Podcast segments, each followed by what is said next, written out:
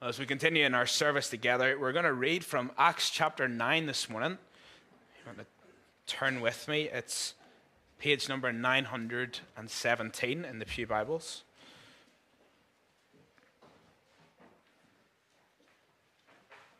I should say, as we're turning that up, my name is Jordan Jones. I'm uh, a third year student training for the ministry and currently placed in Craigavon Presbyterian. I do a little bit of work in Maghaberry Prison. So um, Acts chapter 9.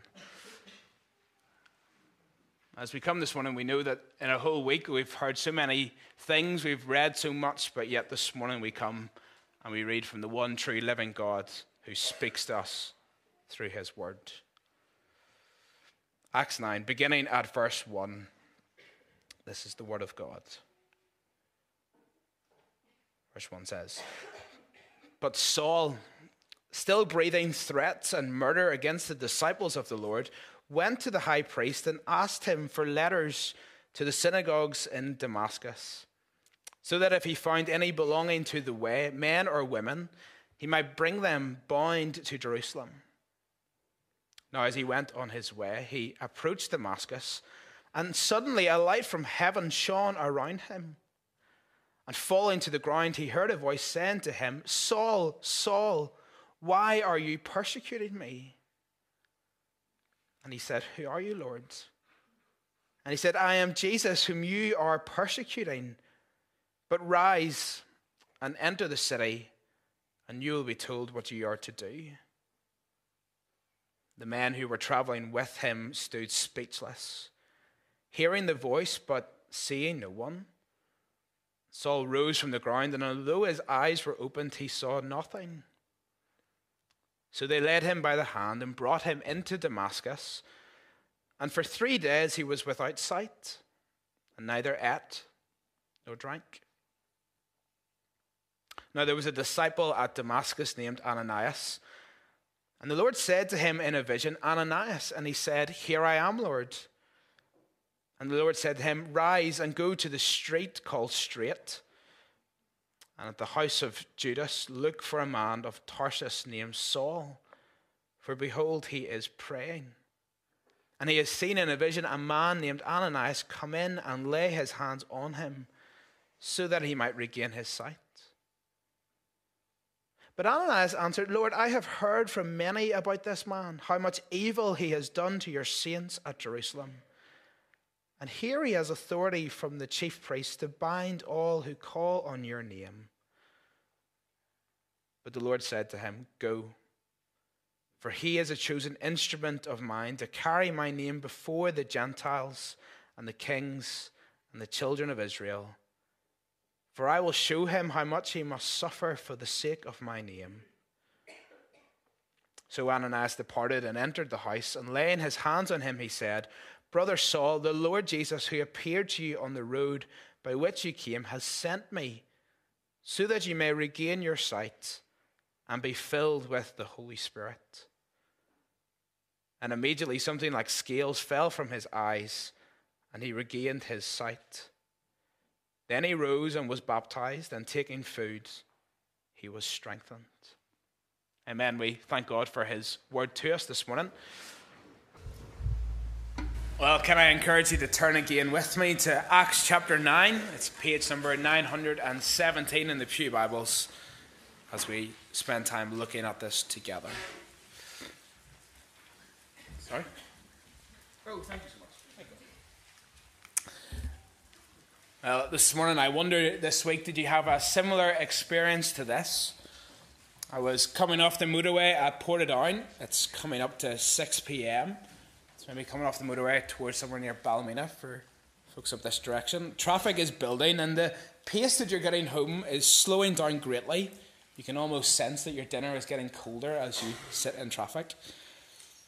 I also got caught this week in the school traffic coming through Lurgan. Regardless, you know that scene. You're stuck in traffic, you're caught daydreaming a little bit, and without warning, the person in front of you slams the brakes and those red lights flash up and you panic and you slam your brakes as well and you begin to tense up a little bit. Now, if you're honest, you know that you're never moving too fast at all, and you can sigh a bit of relief, but you're caught off guard. And so you slam the brakes, you stop suddenly until you're able to have that deep sigh of relief and a feeling that everything's going to be okay because another potential accident is avoided. We know that feeling, don't we, this morning of having to stop suddenly and unexpectedly. In Acts 9, we see a man being forced to stop suddenly on his way, suddenly encountering the Lord Jesus in the most dramatic fashion. And maybe as we look at it together this morning, it might cause some of us to have to stop in our own tracks as well. Who was this Saul? Saul was an avid persecutor of the church. Right? It's what we see as we look back over chapters Acts from Acts 7 to 8. He's a man who's introduced to us in the account of the stoning of Stephen as being present, but more than that, also approving of his death. Saul was not just a watching bystander, he was in the midst of it. After Stephen's stoning, he becomes one of the most passionate and direct persecutors of the church. In Acts 8, verse 3, if you look just across the page 906, you'll see these words. Acts 8 3. But Saul began to destroy the church. Going from house to house, he dragged off both men and women and put them in prison. And so, this is the context in which this encounter happens in today's passage this encounter with the risen Lord Jesus. And for Saul, his life changes forever. So, as we begin looking at Acts 9, the first thing we see is on the screen for us is that God stops people in their tracks. As we begin this chapter, we read that Saul begins to make it his mission to cause misery and enact punishment on those who are following Jesus. And he wants to expand the reach of his persecution beyond the confines of Jerusalem. So he approaches the high priest to ask for permission to go on a persecution road trip to Damascus, to find all those who are followers of Jesus or those who follow the way, as Luke records it for us. One of the commentators mentions that this was the name given to followers of Jesus long before the name Christian, and how it's a fitting title given that Jesus notes that he himself is the way, the truth, and the life in John 14, verse 6. Saul here is pursuing those who follow this way. And he wants to take them in a complete different direction, to take them back to Jerusalem in chains, to capture men and women and to bring them back to prison in Jerusalem simply for following Jesus. And so, even in these opening verses of Acts 9, we see a deep rooted hatred and just how driven Saul is to carry out what he thought was the rightful thing. As a devout Jew, he saw the way as an incredible and great threat. But no matter how passionate, no matter how driven, no matter how determined Saul was in his persecution, Saul is no match for the one he encounters on his way, the one who causes him to stop suddenly in his track, halts him on his course, and Saul's life is never the same again. God dramatically stops him on his way. And in this passage, we see that he can do it in all sorts of ways. And the same is true for us. Maybe something has happened in our families. Maybe we've watched something on TV. Maybe we've had a near death experience. God can work in dramatic ways to stop us in our tracks. I'm sure for us here this morning in Buckna Presbyterian, if we were to sit together over a cup of coffee after the service, we would be able to share the story of how we first knew that God was at work in our lives. And undoubtedly, for some of us, that has been a very gentle experience over time. Maybe we grew up in a church. But for some of us, we might have had to stop suddenly in our tracks and to be confronted by the Lord Jesus and the offer given to us in the gospel in a much more sudden fashion. Maybe even today, we need to be stopped again in our tracks. Because I wonder this morning if I was to begin to speak about the most unlikely comfort, who would come into your mind? There are numerous people, aren't there, in our lives that might come into our heads. The unbelieving family member who has never shown any interest. The argumentative friend who has a long list of counter theories.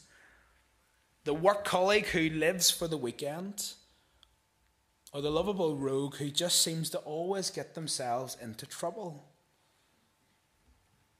This morning, what I want us to see is that Saul is probably up there with one of the most unlikely converts.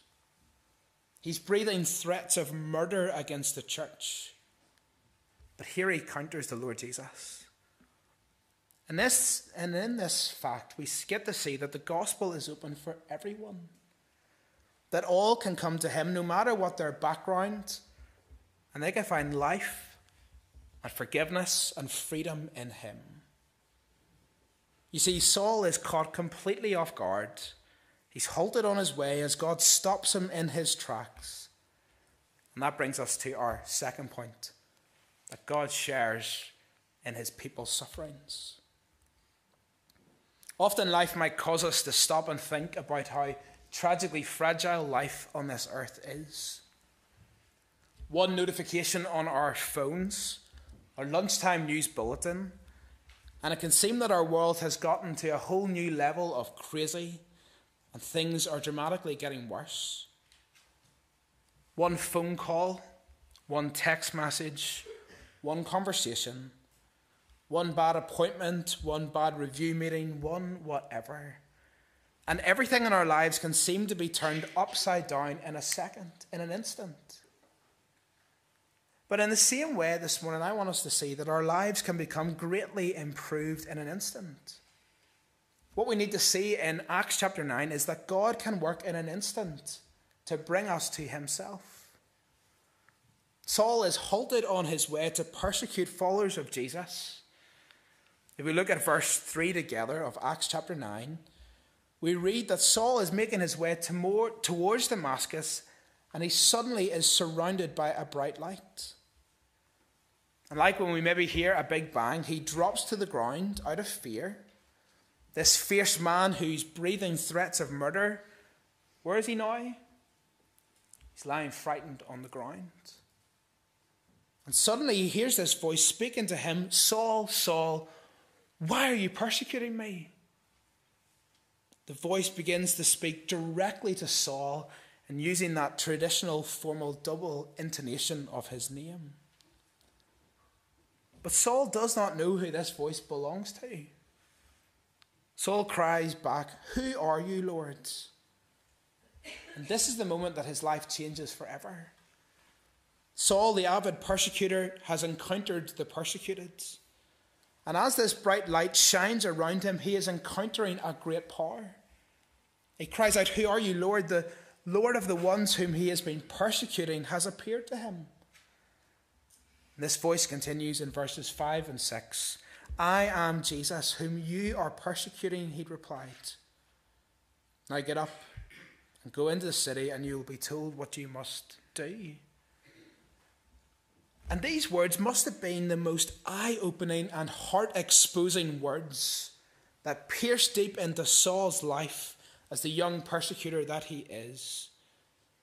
By these words, Saul, the avid persecutor, is brought to a vivid realization that this Jesus is actually alive. Later in chapter 9, verse 17, we read that Saul here actually sees the risen Lord Jesus, a point which Saul will make again in 1 Corinthians 15, verse 8. So the man who has embarked on his journey to imprison followers of Jesus has now been exposed to the reality of Jesus' powerful resurrection, which ironically is the very hope of the believers he was hoping to imprison. Do we see this morning the amazement of what is happening here? The persecutor has encountered the persecuted. Now, Saul isn't just aware that he isn't just persecuting these believers, he knows now he's persecuting Jesus himself. And that's an incredible truth for the church, which includes us today. Now, as we are gloriously united to Jesus, and this comment shows just how closely Jesus identifies with his people, how much he cares for them in the midst of all the ups and the downs of life. We know that many of us can experience persecution in our lives for being followers of Jesus. We see that in the church, not just here in Buckna, but across the world. This week I read a story about a man in Bangladesh named Jaru. This believer is 30 years of age and became a Christian in his mid 20s. When that happened, he was kicked out of the family home. His family held his funeral because he was now dead to them. He was kicked out of his village, and in that communal context, his prospects for a job and for getting married were all over. It hurt him deeply to be so thoroughly rejected by his friends and family, and everything that he had known was taken away from him. The reality is this morning, if we meet the Lord Jesus, then our lives are never the same again. Everything can change around us as things begin to change within us. And we know that following Jesus doesn't mean the easiest life. But in all of that, what a comfort for us this morning to know that as we suffer, Jesus cares for us. As we are persecuted as his church, he is persecuted with us. He suffers with us. And so this week, as we potentially face being the butt of the joke in work, or we get questioned at dinner time about why we bother with all this Christianity stuff anyhow, or we're excluded in school because we're a follower of Jesus, then, brothers and sisters, let us find comfort in the Lord Jesus who identifies with us in our pain and strengthens us as his people. With this idea, we move to our third point that God's people comfort those who suffer. As we continue to read in Acts 9, Saul is sent along the road to the city, but the bright light has left Saul blinded, and he needs guiding to the city by those who are with him. Men who had heard the voice coming from heaven but had not seen anyone. And so they help Saul into Damascus, and for three days he's left without sight. Again, the irony is here for us. The man who desired to enter the city with great might and power in order to imprison those, those who are against his views, now enters weak, blind, needing the help of others. Saul's blindness here only ever a picture of his spiritual blindness. He was in darkness, not able to see the wickedness of his ways, not able to comprehend the greatness of Jesus, whom he is persecuting. But now, even though he is physically blind, Saul can now see much more clearly than ever before because Saul has seen the risen Lord Jesus. But he also needs his physical needs cared for as well. And in verse 10, we are introduced to a disciple named Ananias, who the Lord calls upon to come and help Saul in Damascus. Saul has received a vision of a man coming to help him, placing his hands on him and restoring his sight. But Ananias has heard reports about this Saul. News has spread of his determination to stop this growing movement of believers. And as a result, he's reluctant to carry out God's plan. Think about it. Saul has set out to radically extinguish and wipe out these followers of Jesus. It would be like the leader of a terrorist organization becoming a Christian. That's the reality that's happening here. People would be hesitant the, to help them and to believe them. There are maybe people in our lives and in our communities that we would be unlikely to believe if we heard of their conversion so suddenly. And if we're honest this morning, there would be people in our communities that we wouldn't be running to help if they needed us. But God clearly outlines the plan he has for Saul. He was to be his chosen instrument for the Gentiles and their kings and the people of Israel. We read of that in verse 15. God has an incredible plan for Saul's life. As so Ananias heads to Damascus. He lays his hands on Saul and he says these words in verse 17. Look at it with me. He says, Brother Saul, the Lord Jesus, who appeared to you on the road by which you came, has sent me so that you may regain your sight and be filled with the Holy Spirit. As Ananias proclaims these words, verse 19 and 18 and 19 tell us, immediately something like scales fell from Saul's eyes, and he could see again. He got up and was baptized. And after taking some food, he regained his strength. Yet again, this is an incredible thing that happens to Saul here. He regains his sight, physically now able to see. And all of this to show the inward transformation that has taken place in Saul's life as he has come into relationship with the risen Lord Jesus. The scales falling from his eyes show how he sees now, in a much deeper spiritual sense, the reality of the faith which the people he was seeking to persecute possess. And everything changes dramatically in his life from this point onwards. And we see that as we come to our final point, which is that God's people share in Christ's sufferings. You may be noticed in what God says to Ananias that part of his plan for Saul's life is this that I will show him how much he will suffer for my name. These words made me think of this. In our local leisure centre, as you come out of the changing rooms from the gym, you've got three options right in front of you. You could go to the right, and that leads you back down the stairs, back to a cafe, back to your car, and just go home, right? Forget the gym completely. It's very tempting. Also tempting is to walk towards the left, which in Craigavon is the new spa section, filled with, you know, all the nice things. Very tempting. But if you walk straight ahead, you enter the gym and saying this, maybe apart from a few of us here this morning, I have no doubt it's what the option we would want to choose the least. Going to a place that will sweat lots, a place that we're going to be sore the day after, we're going to get tired far quicker than many of us would like to admit. Three options in front of you, and Saul comes to know the Lord Jesus. His life is not going to be filled with all of the spa treatments. He's not going to get to check out early. He's not going to get to go and sit and sip on his flat white before going home.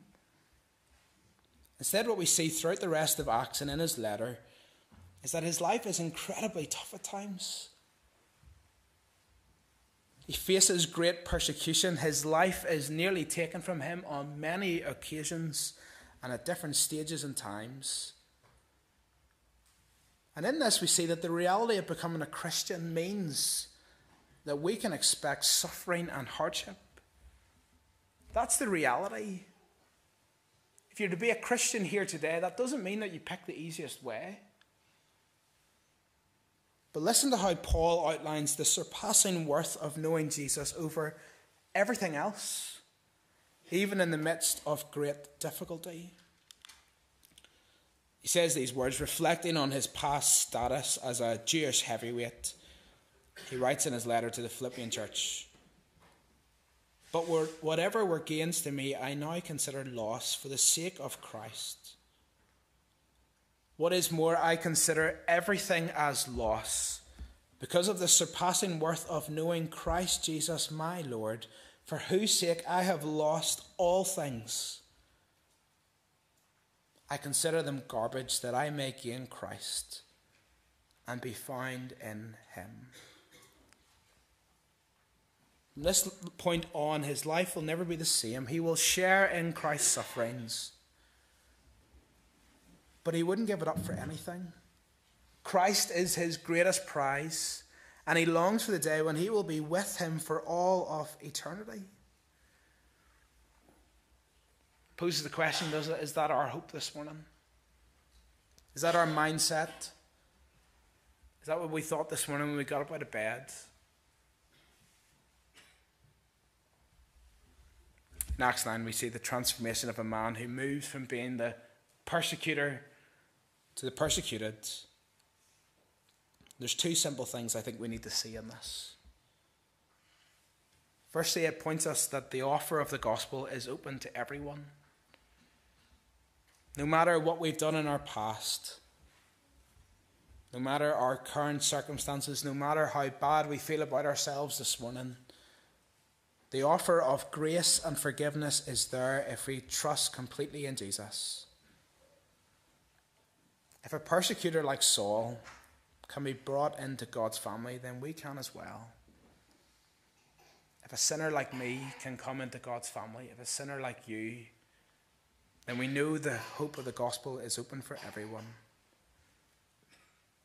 Second thing we see is that no matter what we face on this earth, no matter what tomorrow holds for us, no matter what the next notification on our phone says or text, text message that comes through, we know that living for Jesus is the greatest thing we can ever do as we hold being with Him as our eternal hope. He knows our sufferings, He knows our greatest need, He knows when we cry to Him, He knows and He cares. This morning we have a Saviour that will not let us go until we go and we're with Him as His people for all of eternity. That is the confidence that is ours. That no matter what we have to give up on this earth, no matter what we lose out on, no matter what suffering comes our way, that He will hold us fast. He will keep us in His arms. He will be with us forever. Maybe this morning you've never thought about this Jesus before. Maybe you've never come to him. Maybe you're clinging on to things of this world too tightly. All those things will pass away. Living for God and for his kingdom won't. He has a plan for us, he has an eternal hope that is offered to us in the gospel if only we come and trust in him. Let us pray together.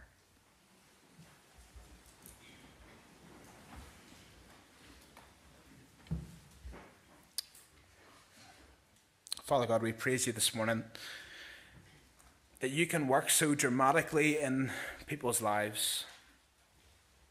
Father, we're thankful for this example in Saul's life of how you can expose even the most hardened of individual to the wonders of who you are and the thing you've done for us in the gospel. God, thank you that that offer is for each and every one of us. That we have a hope for all of eternity we have a hope for life beyond the grave. We have a confidence that will not be shaken or taken away. God, would you fix our eyes on those things?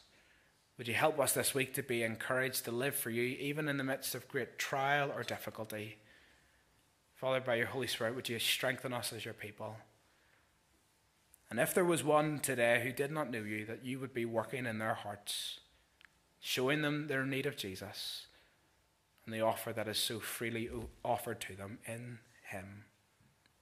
Father, we thank you for all the hope that is ours, and we pray all these things in Jesus' name. Amen.